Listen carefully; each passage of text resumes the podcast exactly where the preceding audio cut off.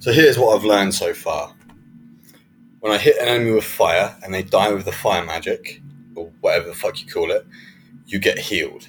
Flamethrowers at close range are actually insanely a good thing.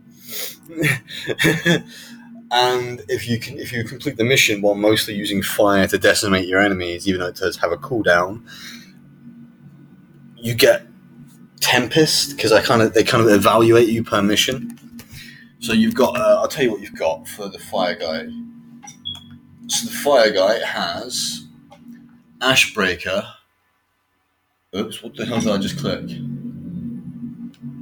Visual customization. How the hell did I get to this? I don't want that.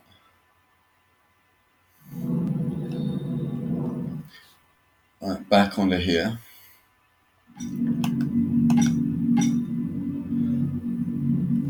Yeah, so you've got Firestorm, Tempest, and Ashbreaker. I was awarded Tempest, which is the bottom grid. Um, and Tempest is basically you use fire and you get strong. Uh, so you get things like activating explosive skills, increased weapon damage. So your weapon damage goes up whenever you use a fire. Increased weapon damage and anomaly power. Uh, mostly anomaly power though. Fire is increased. Fi- sorry, firepower is increased by fifteen percent of your anomaly power. Increase damage by twenty percent against enemies below thirty percent health.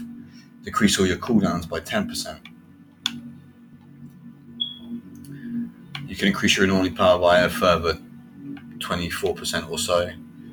Uh, upon losing all your health, you receive a second chance at life, and you return to the battlefield chasing the chill away. Killing a marked enemy heals you an additional 12% of your max health.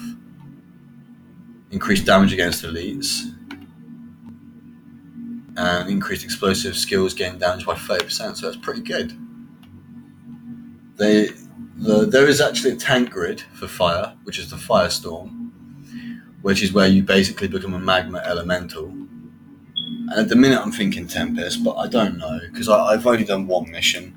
So I'll do another mission to see how I play.